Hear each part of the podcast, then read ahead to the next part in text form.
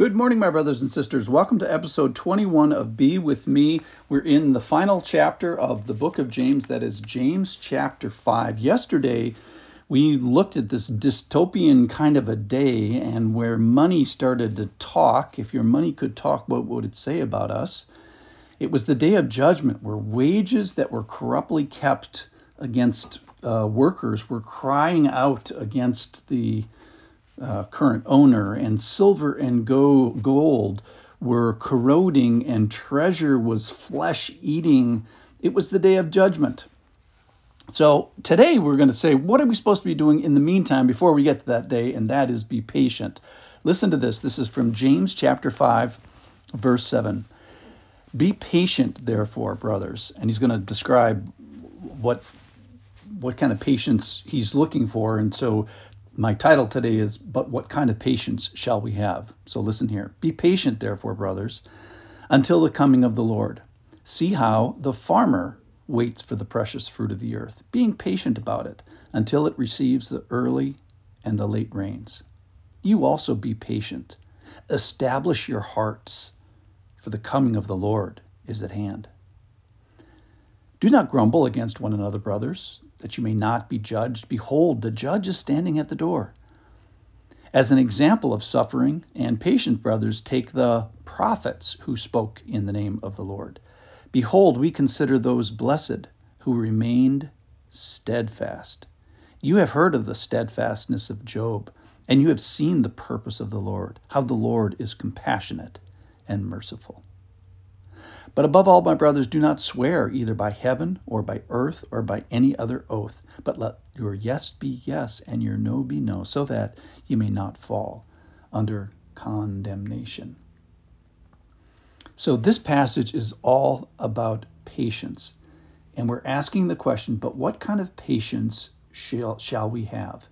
And he uses a couple different examples. He uses the patience of a farmer, he uses the patience of a prophet, he uses uh, an example of what kind of a mouth we should be having while we wait. And then finally, what kind of a heart we're supposed to have. So let's just talk about this. He asks us to be patient, brothers. It, uh, it's a it's a unisex wor- wor- word, so it means brothers and sisters here. Be patient, brothers and sisters, until the coming of the Lord.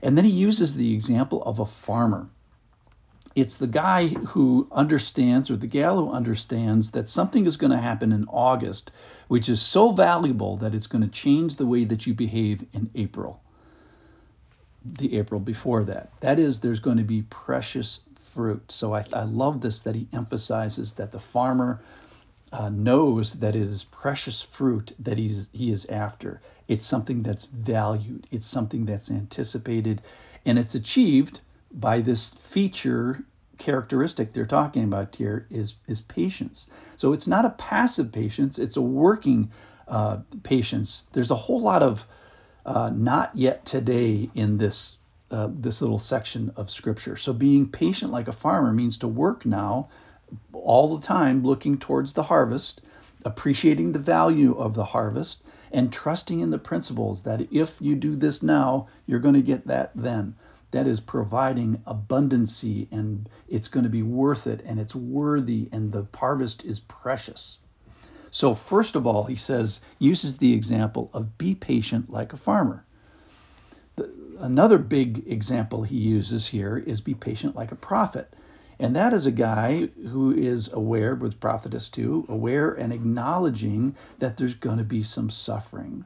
Uh, all the prophets suffered. Christ uh, uh, obviously is our best example of that, but the prophets aren't too bad either. The point is suffering all the way to the end and, and being a finisher, being a conqueror, being a, a person that finishes well.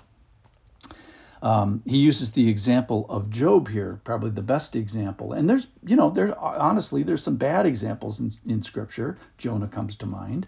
But then all these guys of the New Testament, oh my goodness, the guys that finished so well that walked with Jesus, Peter, the super knucklehead, John's, and, and, and even James, who wrote this letter, other people from the Old Testament, Isaiah. I was thinking in Isaiah the, that for three years, God told Isaiah, this is from chapter 20 of Isaiah, he told him to walk around without pants on.